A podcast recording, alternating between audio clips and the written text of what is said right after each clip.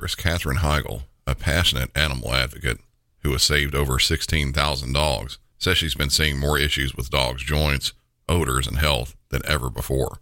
She believes there's a link between canine health and diet. After extensive research, she developed Superfood Complete, a dog food pack with over 30 wholesome ingredients, including superfoods beneficial for your furry friend. Superfood Complete isn't just about deliciousness, though dogs love the taste. It's about supporting overall well being. In addition to providing a healthy option for your pet, Badlands Ranch, the maker of Superfood Complete, also supports the Jason DeBus Heigl Foundation, which helps rescue countless dogs and find them loving homes. Dogs across America are trying this food and loving it. Go to badlandsranch.com slash MC901 and order right now to get up to 50% off your regular price order with a 90-day money-back guarantee. If you want your dog to experience all these incredible things, go to B-A-D-L-A-N-D-S ranch.com slash MC901 today. From Nashville, Tennessee, welcome to Music City 911.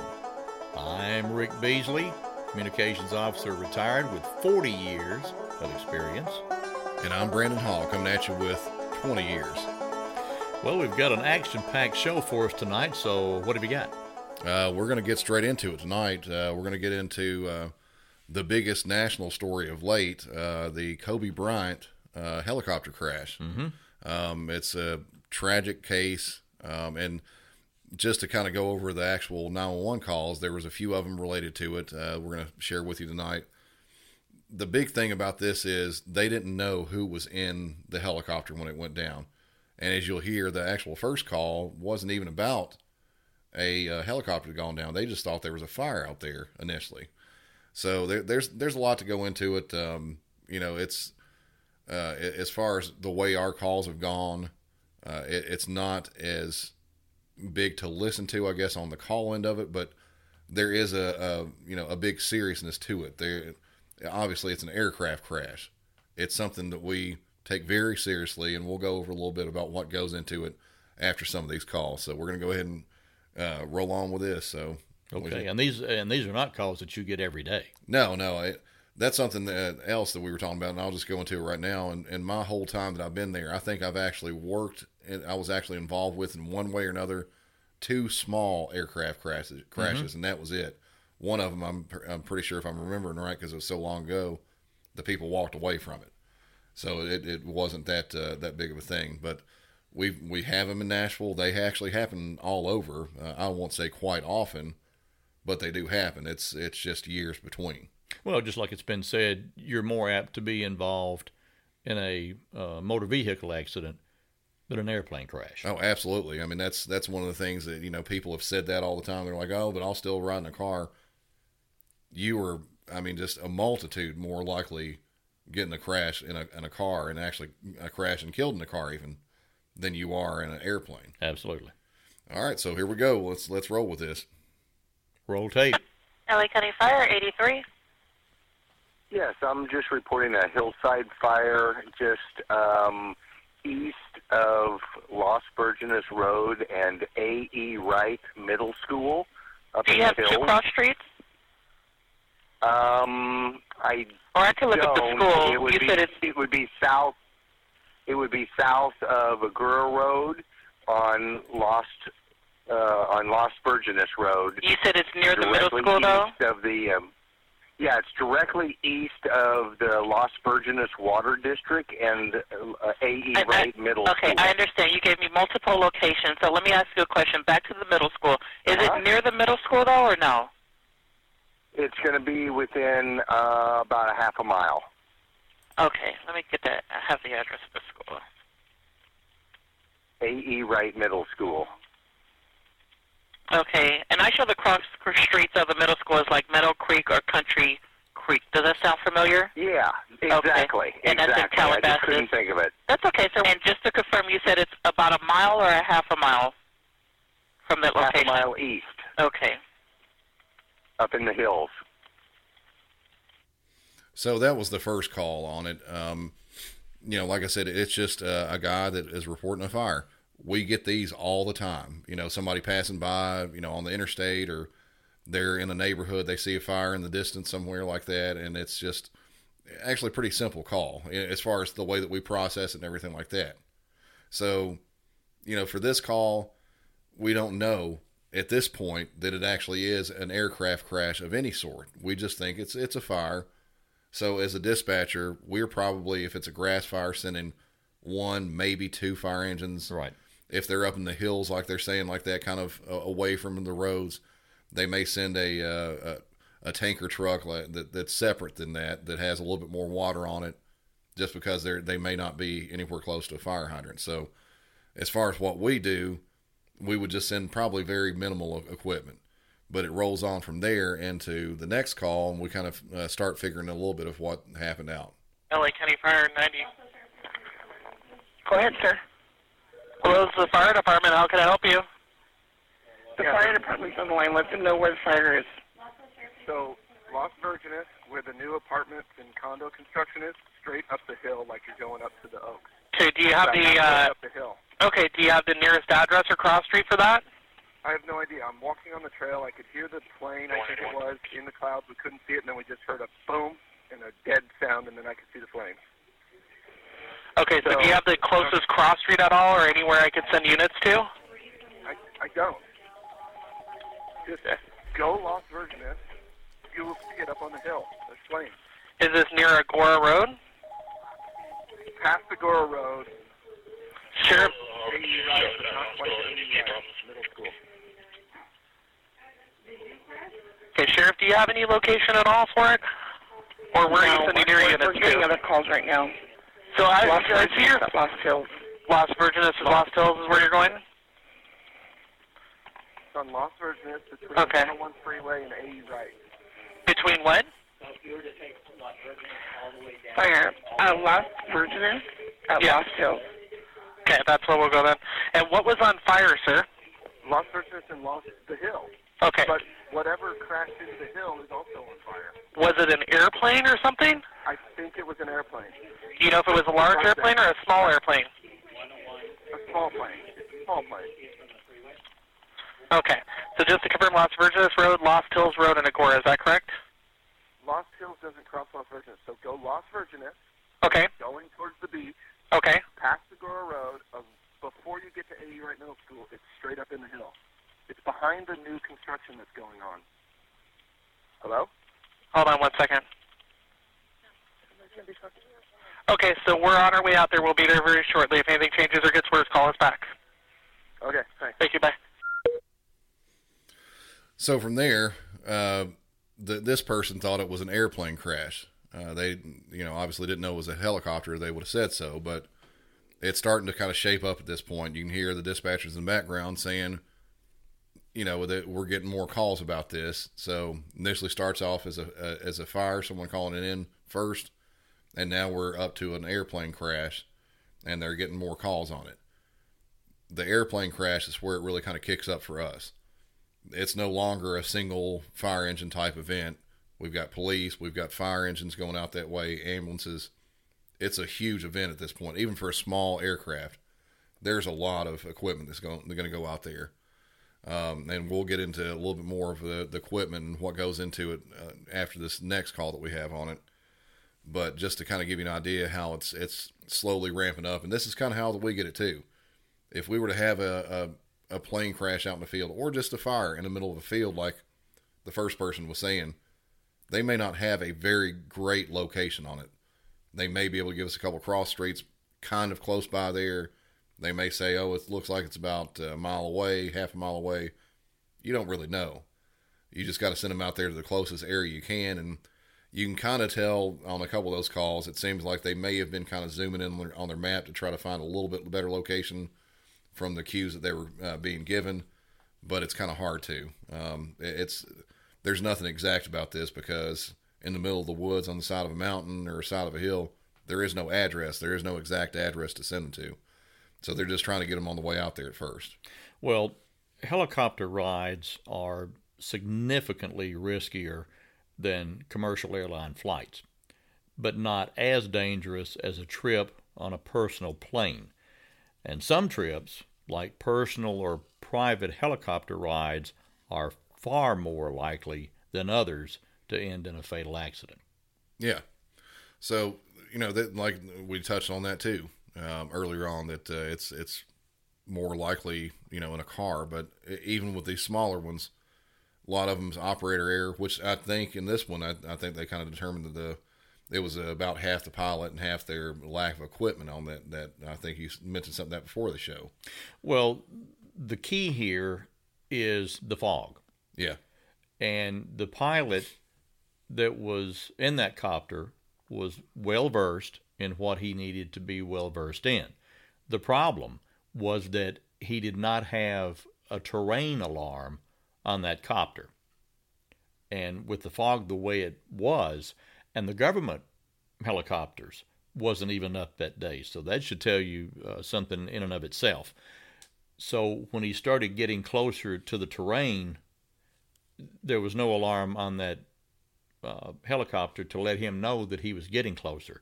He fell a thousand feet uh, within, I think it was about a minute.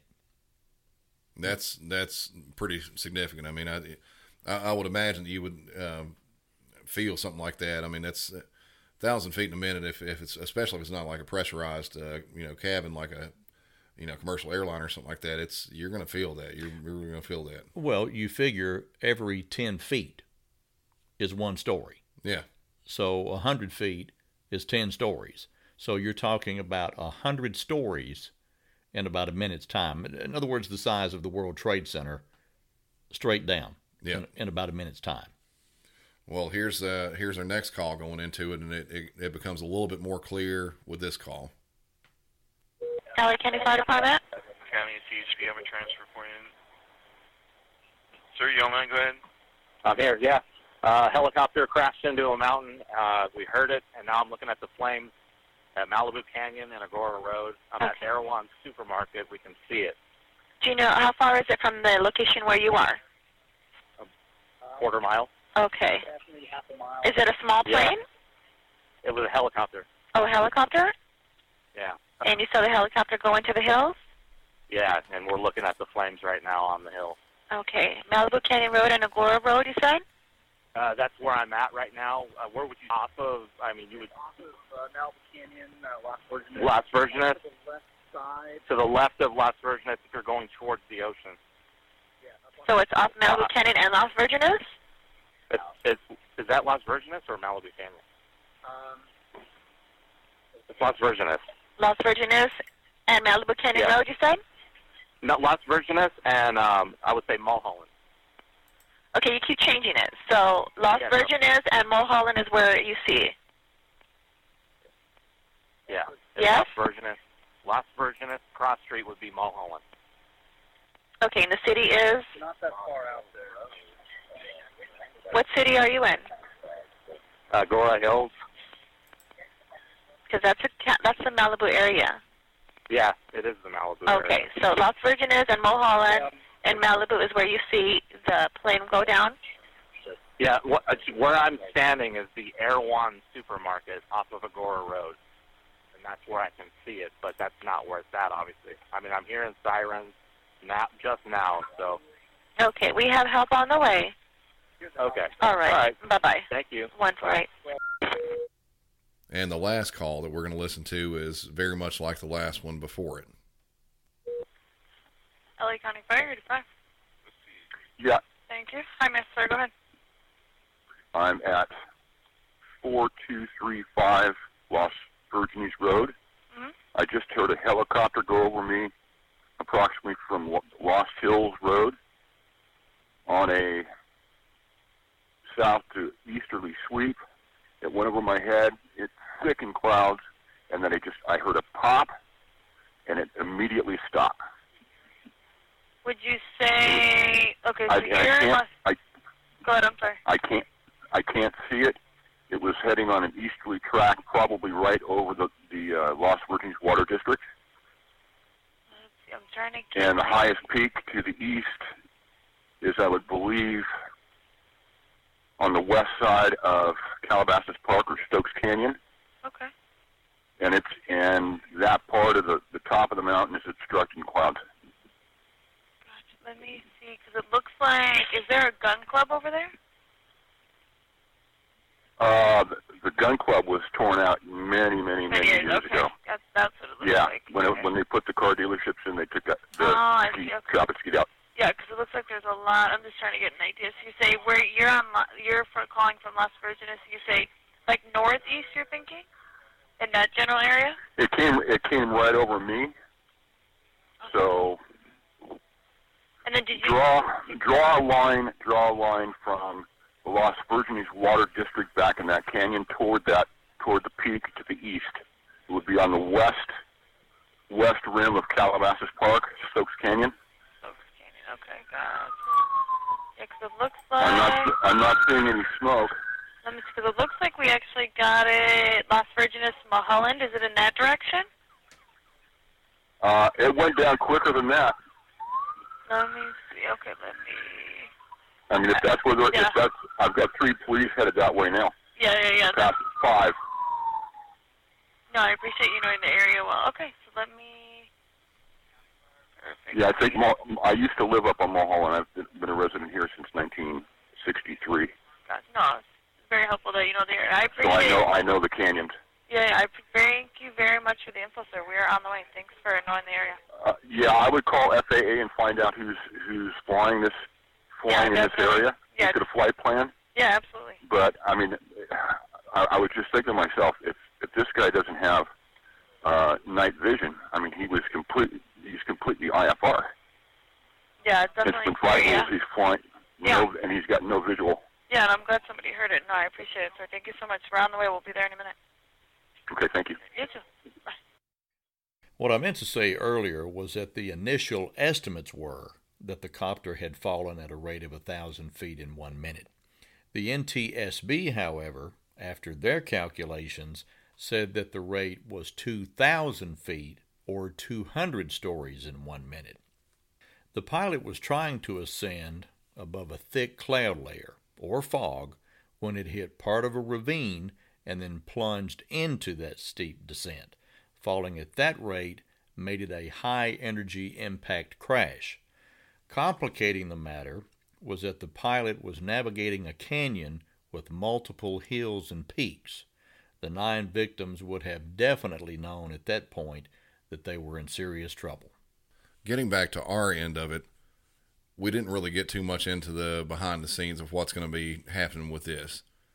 On any aircraft crash, doesn't matter if it's a small or large one, the smaller ones, they're not going to get quite as much equipment, but they're still going to get a lot of equipment, not nearly as much as if you had a commercial airliner or uh, just a, a commercial jet in the first place. Now, something like this, if it were to happen in Nashville, it would get roughly, I I would say initially, four to five engines, fire engines, um, and then from there, probably at least two fire trucks, and then a rescue or two.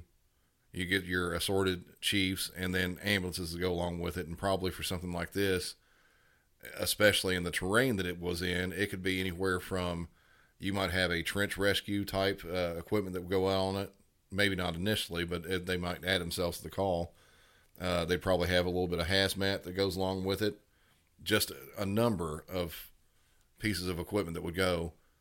Us as dispatchers, we have to orchestrate everything that's going out there. There are predetermined responses for that that we have that the fire department has actually gone through and said if this happens, you send these pieces of equipment to make it a little bit easier for us. But that still is something that we have to determine on the front end what kind of uh, call we're going to. This one, it went from a, a a simple fire that's outside, probably like a brush fire, up to a plane crash or helicopter crash, and then definitely a helicopter crash. So we would have to add all the equipment onto it. At this point, all kinds of things are happening. The news media is calling. They they've heard the go out on the scanners. There's a a plane down or a helicopter down. This is still removing anyone that was actually in it of you know no any notoriety. You know Kobe Bryant. None of these calls we knew that he was in that that uh, helicopter at the time. We had no idea. Uh, they had no idea. You know, it wasn't until afterwards that they they figured it out, and we can kind of link these calls together and you know show this this is what actually happened. just like you know most of anything that we've we've covered on the show so far, it, it's a tragic event. It's not something that anybody wants to happen. Most people don't even want to talk about it. You know, I mean, this this is one of those things where he he was such an important, you know, f- just public figure in the first place that people even at work were standing up looking at the TVs, you know, kind of stopping what they're doing. Kobe Bryant just died in a plane or a helicopter crash. They couldn't believe it. You know, it's it's one of those that kind of took hold. I mean, it's um, we've when we have stories like a a big active shooter, or something like that, we pay attention to the news. We kind of look to see what's going on because we do have TVs up there to try to keep up with current information about things that are going on. That's one of them that happened, and people were standing up next to the radios. You know, if they were not busy and, and trying to follow along with the story. So it, it it's a very tragic call. Um, you know, we all hope it doesn't happen again, but we know that it will. So we're going to transition from there into uh, a little bit of business. I uh, wanted to remind everybody that we are on Facebook. Uh, we're also on Twitter and now on Instagram. Uh, come by, like our pages, and uh, on Facebook, join our discussion group. If you want to do a search of it, we've actually posted in our in our um, their main page, the discussion group. If you wanted to search for it though, Music City 911 podcast discussion is what you need to search for. Uh, you can get in, in there, chat back and forth with us, other dispatchers, find out about uh, episode details, previews, anything like, like that that we're going to have coming up. That's all going to be there. It's a brand new group, so um, you know, we I think right now we're at a couple hundred members somewhere around there. It's just going to continue to grow. The call we're about to play now is every parent's nightmare. There is nothing good about this at all. Brandon and I have kids, as I'm sure a lot of you guys do too. This is not easy for us, but it needs to be covered. Most all of us have already heard the story on the national news. This is the 911 call of six year old Faye Swetlik's mother in Cayce, South Carolina, reporting her missing. Langston County 911, what's the address of your emergency?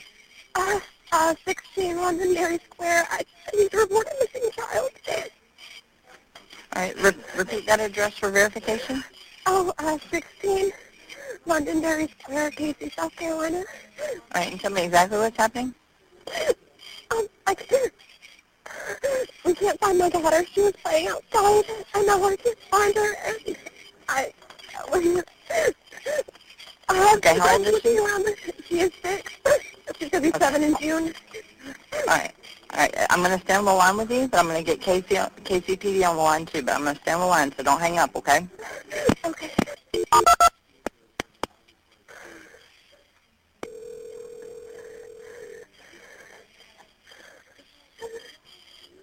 Cayce, 911 is your emergency police fire medical. Hey, Cayce, this is Lexington. I've got a lady at 16 Londonderry Square. Um, her six-year-old was in the front yard, and she can't find her now. All right, hold on. What's the number, 16? 16 Londonderry Square. And I have her phone number. I'm going to stay on the line so it doesn't get disconnected. And I'm going to stay on the line just so it doesn't hang up. Okay, All right, ma'am. You're on the Yes. phone with Cayce. Go ahead. Yes, ma'am. Can you tell me what your son's name is? Uh, my daughter's name is Faye Swetlik. F-A-Y-E. Uh, hold on, hold on, hold, hold on. All right. What was the first name again? Faye. Faye, F-A-Y-E? Yes, ma'am. Okay, what's your last name? Swetlik. Spell that for me. S-W-E-T-L-I-K. Okay, and what was she wearing? Uh, she was wearing uh, polka dotted rain boots, uh, um, a flowered skirt, A and um, skirt or, well, oh, uh, a solid skirt or a flowered uh, skirt? flowered. Uh, was um, a pink rose skirt.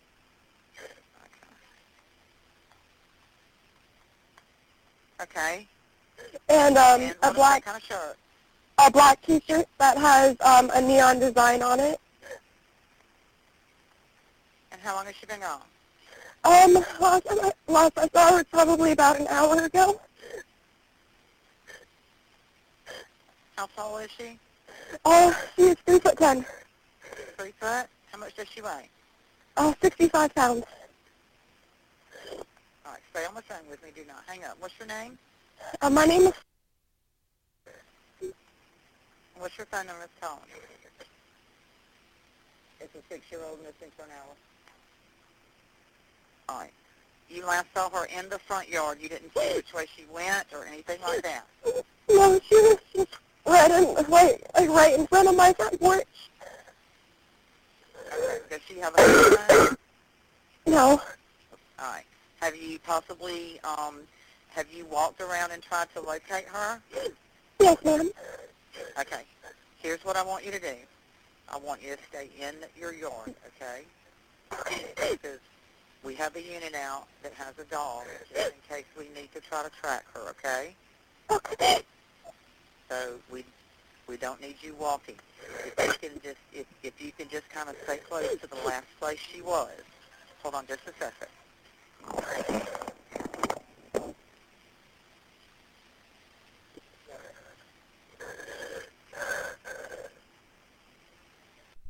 Do you have any idea where she would go? Have you looked in the backyard? Yes, ma'am. Uh, uh, I'm sorry?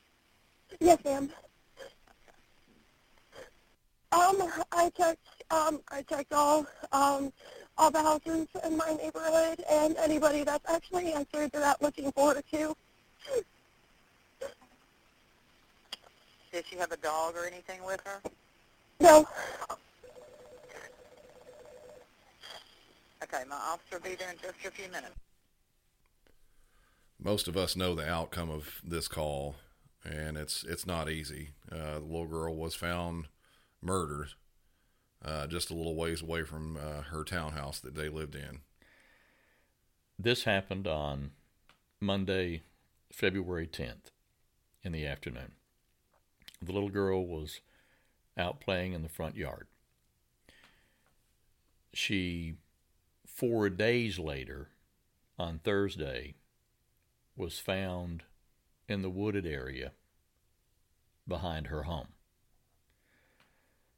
We don't know a lot about the case except she's dead and there was a 30 year old male that lived within 150 feet of her house that was also found dead in his house.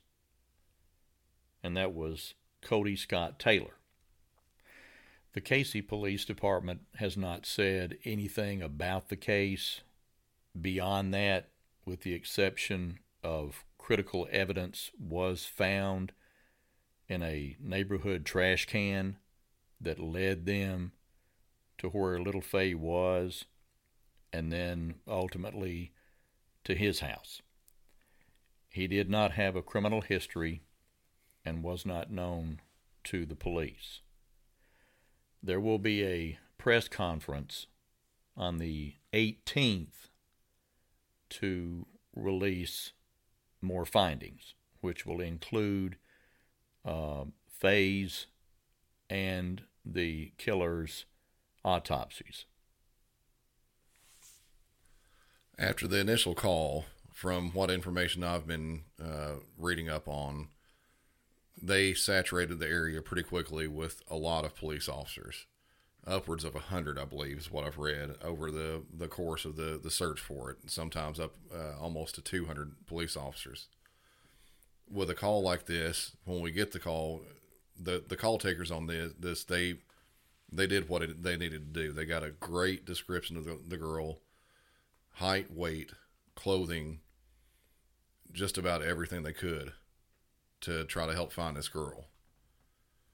Now, the initial call, like we heard, she said the, the girl had been missing for an hour. And what I've heard from the call, and as well as some of the news stories, uh, is that she initially, once she figured that she was missing, she went around and started asking neighbors to help try to find her.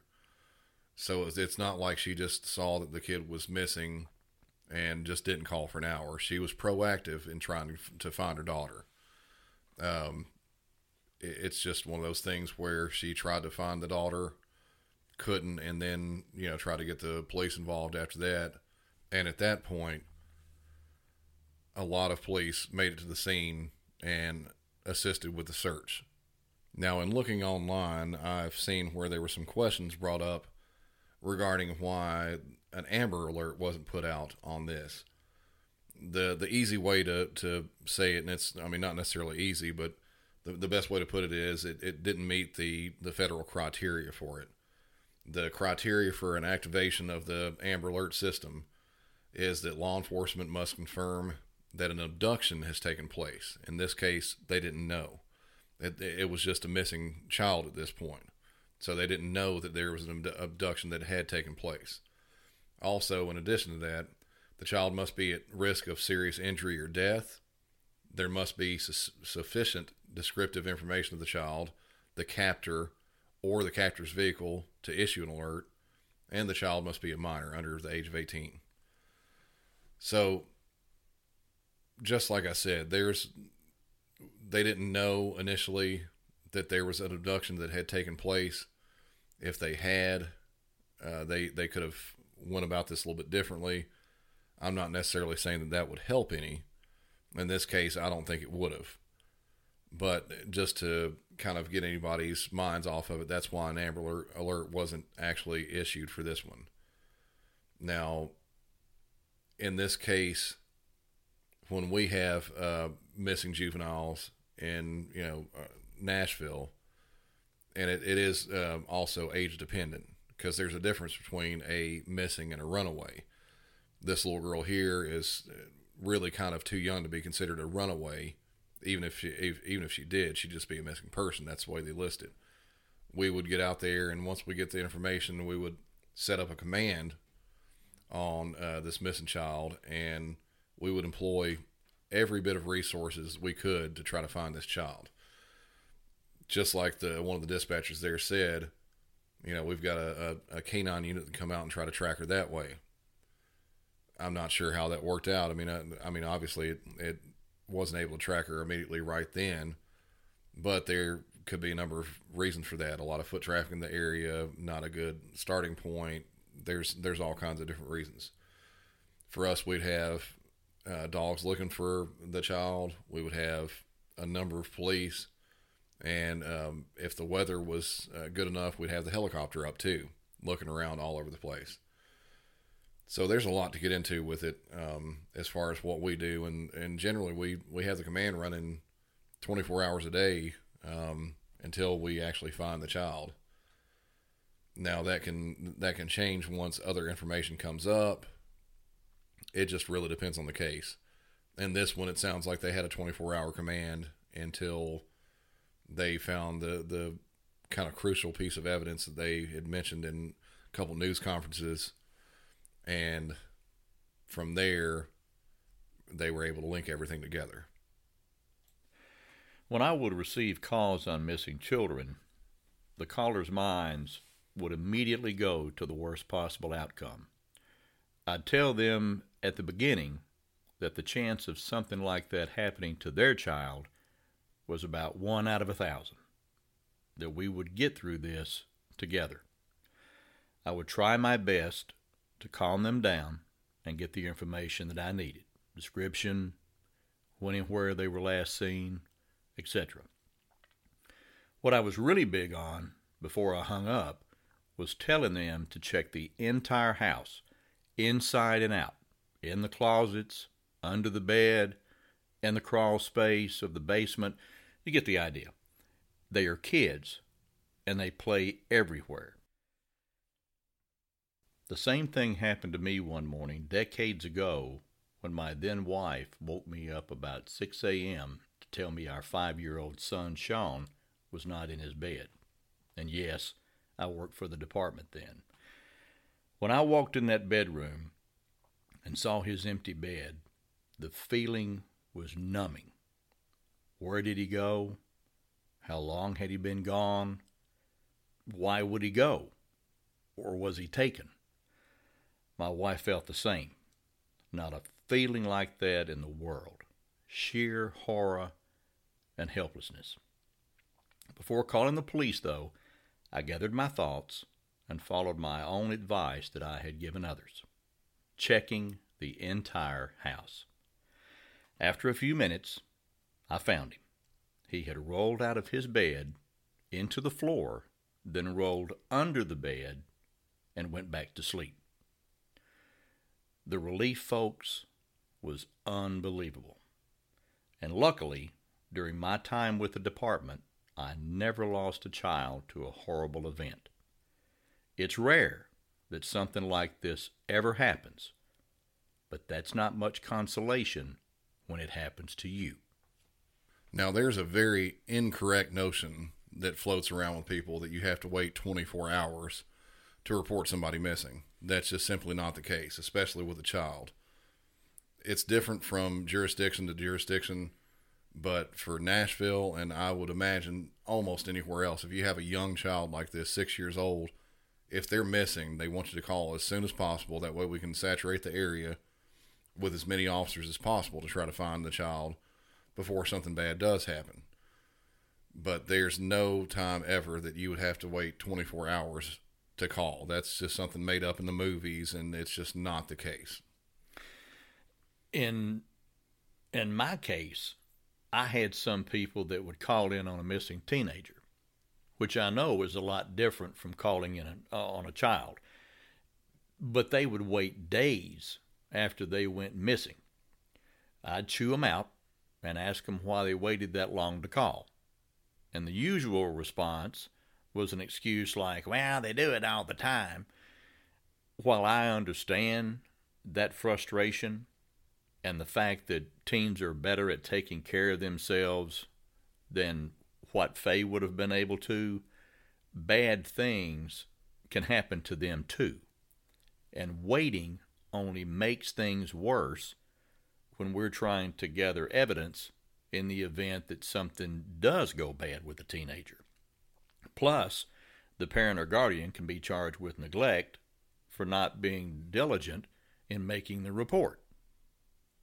So, just to recap, there will be more details released on the 18th in a press conference by that local sheriff's department, and we'll hopefully find out a little bit more about what actually happened in those days, hours, however you want to put it, um, that led up to all this, and and what transpired afterwards. What you're about to hear now is a 911 call from a 35 year old homeowner who lives alone in White Center, Washington. It's a town about seven miles south of Seattle with a population of around 13,000 people. At 2:30 in the morning on April the 22nd of last year, he awoke in his upstairs bedroom to the sound of breaking glass downstairs. He armed himself. Roll tape. 911, what are you reporting? Yeah, my house is getting robbed right now. What address are you at? 13th Avenue Southwest. Do you see someone inside? Yeah, he's, he's inside right now. Okay, where are you? In the bedroom. Okay. Are you armed? Yeah, I have a gun. Okay. That's a house, correct? It is. Okay, is that crashing out here behind you? Is that them? What's that? Okay, is that crashing out here behind you? Is that them? Yeah, they, they broke the window.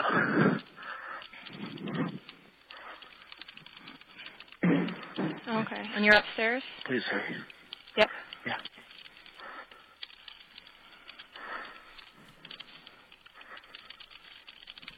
And you don't have any further description of them right now, correct? No, I don't. Okay. I'm letting them know. What's your what color is your house? It's green. How many stories? Two. Okay. How many vehicles should be in front?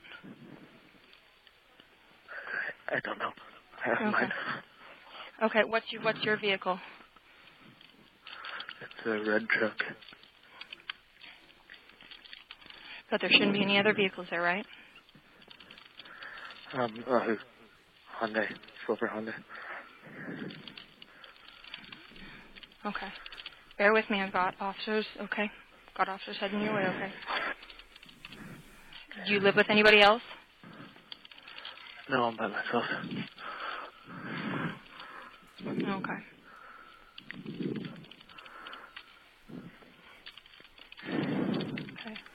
Are you able? Do they know you're there? Okay. Okay. Stay quiet. Okay. Keep yourself safe. Okay.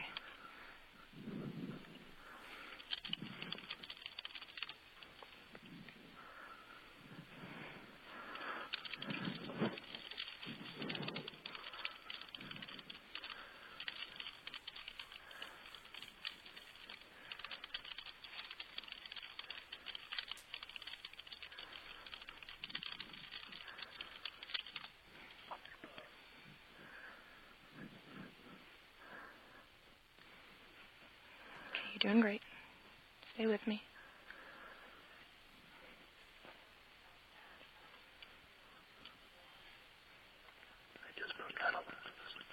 They just broke out all the windows? Okay. We've got officers on the way, okay. Can you hear how many people are there?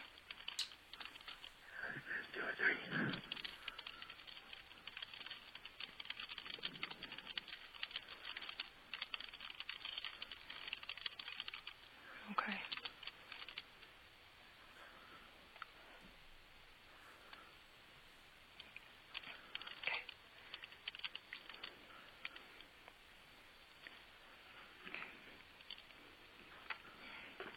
Can you still hear them?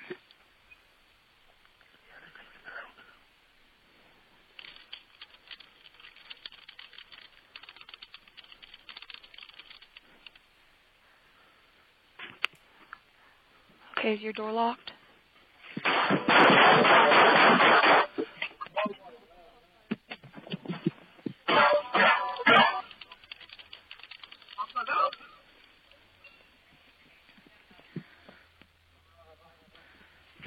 Can you hear me?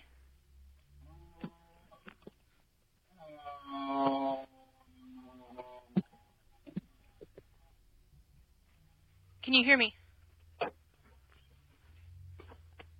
Hello?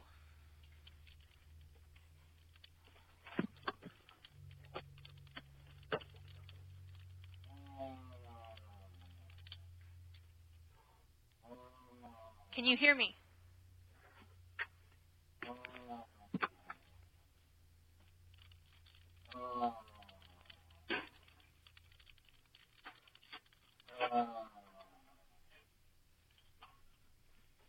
Hello?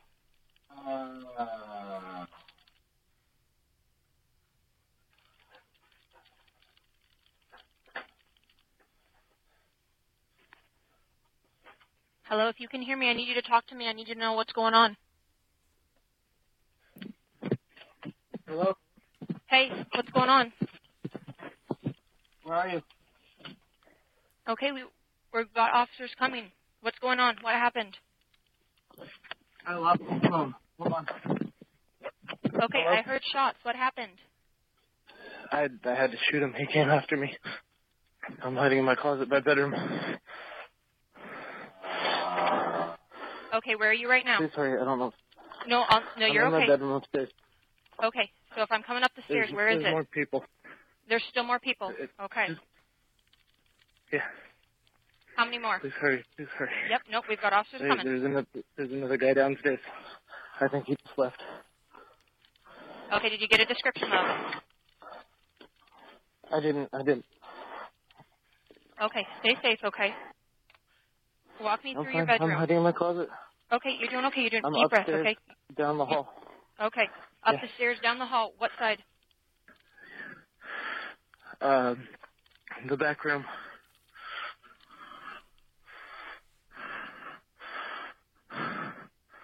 Okay. The inj- okay. You're okay. You're okay. Did the person that you shot, did he leave, okay? Or is he still on the ground there? No, he's down. He's here on the ground. He's hurt. Okay. Okay. Bear with me. Um, yeah. Where did you shoot him? I I don't know. That's okay. That's okay. You're doing a great job. I Did just you tried hit the to other one? I just tried to shoot. I just Nope, tried to I shoot for the guy. understand. That was it. I I understand. I understand. You're doing great. Did you hit the other one? Do you know? I, I no, the other guy was um downstairs. I think. I think he ran.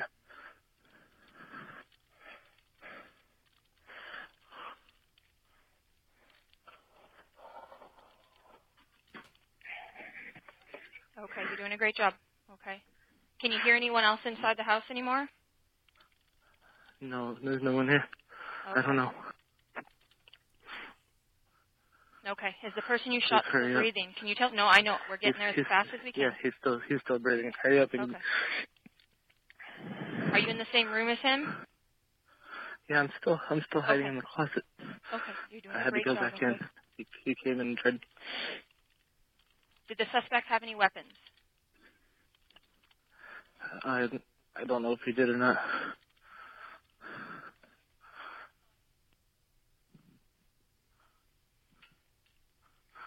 Okay. You're doing a great job. Bear with me. We're getting there as fast as we can, okay? Okay. Are you okay? Are you injured at all? I'm I'm I'm okay. I'm okay. Okay. Okay, you do a great job. I'm going to stay with you, okay? Because I'm going to have you put that gun down when officers get there, okay? Yep, the, the gun will be done. No, no, I understand. You're doing a great job. Do you have any idea who these people are?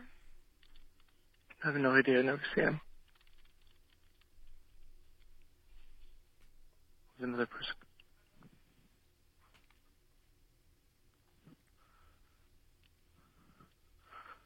You said you think you're someone else? Yeah.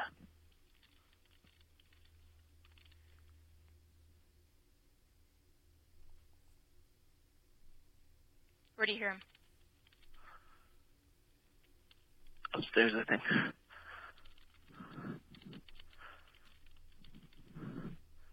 Okay, stay quiet. Can't tell if this is near. I can't tell if this is neighbors outside or what. Okay, yeah.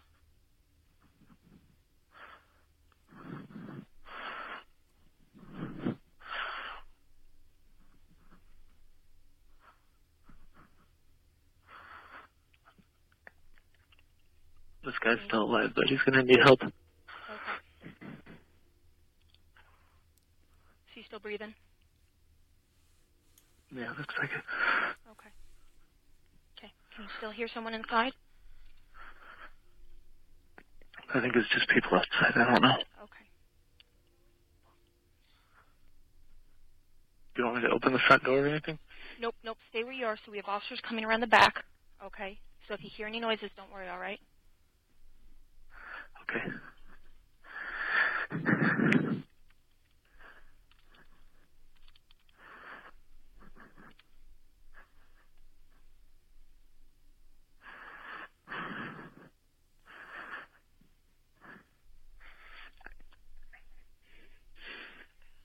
Know, great job.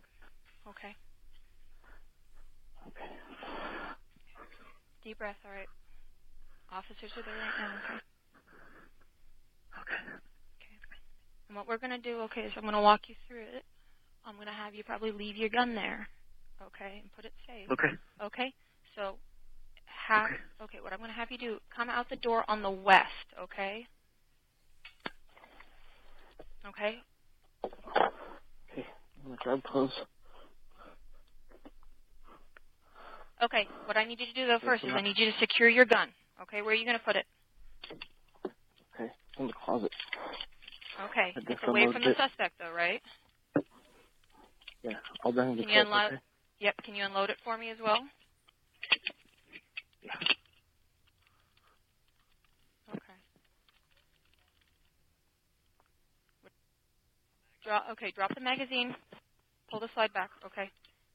Bring the bullets with you. I got. I gotta. Okay. I unload it. Yep, in your pocket.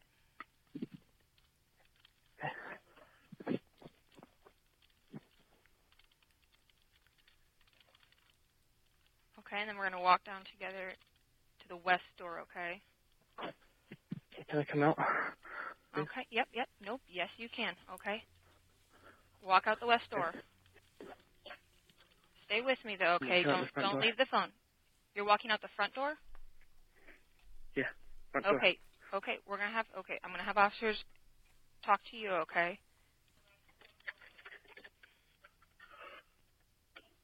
There's no one out here. Okay. So can you see him? My phone in my hand, okay? Phone in my hand. Phone on speaker.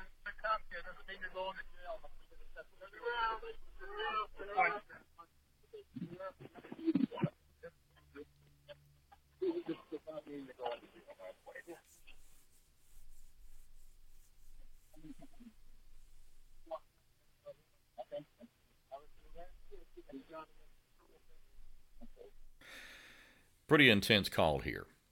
A couple of points to go over. Two minutes into the call, deputies were already on the way. About four minutes into the call, the homeowner shot the intruder in self defense. The homeowner, in my opinion, made the right decision in not attempting resuscitation in that he thought that there were other suspects inside the residence. It was about 10 minutes from the initial call when police arrived. And believe me, in a situation like this, that will seem like a lifetime. The 29 year old thug died at the scene, and police said that no other suspects were found. So let me ask you what about the resuscitation issue if he knew that there were no other suspects in the house? if there were no other suspects in the house, the the problem that you may actually have, and it, you know, obviously depending on what kind of person you are, you may still want to help this person that has broken in your house and tried to attack you, even after you shot him. But being that he didn't know if there was any more suspects in the house, he did the right thing. Now, at the same time, though, you have to take into account that this is somebody who's broken into into your house. You have no idea if this person is armed, if he is, you know, if he still has the mental or physical capacity at this point to actually pull out a weapon and fire back. There's there's a lot of issues you have to take into account with it. Now, f- for this particular case, with him actually having the guy, you know, shot on the ground, you can hear him moaning in the background. I imagine he's bleeding out, things like that. It, it's more than just resuscitation at that point. They, he'd have to put in, I would imagine, I don't know how many times he actually shot him, but it sounded like he shot him quite a few times if he put all the shots on target. Oh, yeah. Um, so he'd, he'd have to render aid more than just basic CPR, which at the point that we're hearing in the call with him moaning, I don't believe he needed th- at that point. If he's still moaning, that means he's still breathing, his heart's still beating, uh, he's still alive. He would have to plug a bunch of holes though, put a lot of pressure on to, to get him to stop bleeding though. And that leads you again to the, the fact that he may have a gun, a knife, any other type of weapons, or just may continue to attack the, the person, you know, the, the homeowner there. There's there's no telling. there's just so many emotions going on at the time. You're pissed off. He's broken in your house. He's broke all your windows out. He's torn up your stuff. And now he's come up there and tried to get you. But then the other side of that is, am I going to be able to live with myself if I just let him lay there and die when I know that I may be able to at least do something where I can live with myself later? Uh, I, I don't know. I can actually tell you I don't know because uh, until I'm in a situation like that where you're having to go through all those things, I, I don't think I'd know. Yeah, I, I, you can't really say until you go through something like that. And I mean, I've not done it. Um, I don't know. You, I guess you don't. You've never had to go through something like that before, No. so No. we don't know what would happen. I, I will say this. Imagine if this caller was you. What would you be feeling? Considering this went on for 10 minutes, a lifetime. Imagine a little further that your children or some other loved one was in that house. that would require saving by you. Now, while your tactical response is beyond the scope of what we can get into here, it illustrates just how much more serious that this could have been. And for those of you that can legally own and or carry guns, your training needs to be ongoing, not just in the basic use of a firearm. Yeah, and you're right about that. And and in an instance like this, I've been on calls with people who've been actively having their house broken into. It happened more on midnight shift, even though the majority of break-ins actually happen during the day. The reason that most of them happen during the day is because people are out at work. There's going to be little to no resistance from the homeowner. So when it does happen at night, and, and granted, at the same time, I was saying about the, you know, it happening during the day, it's I've been on the phone with people having having it happen during the day. They work from home, they've got a day off. There's a number of reasons why somebody would be home during the day. The same thing though at night, it changes a little bit. You're you're asleep. It's three o'clock in the morning. You know, it's middle of the night, pitch black inside your house.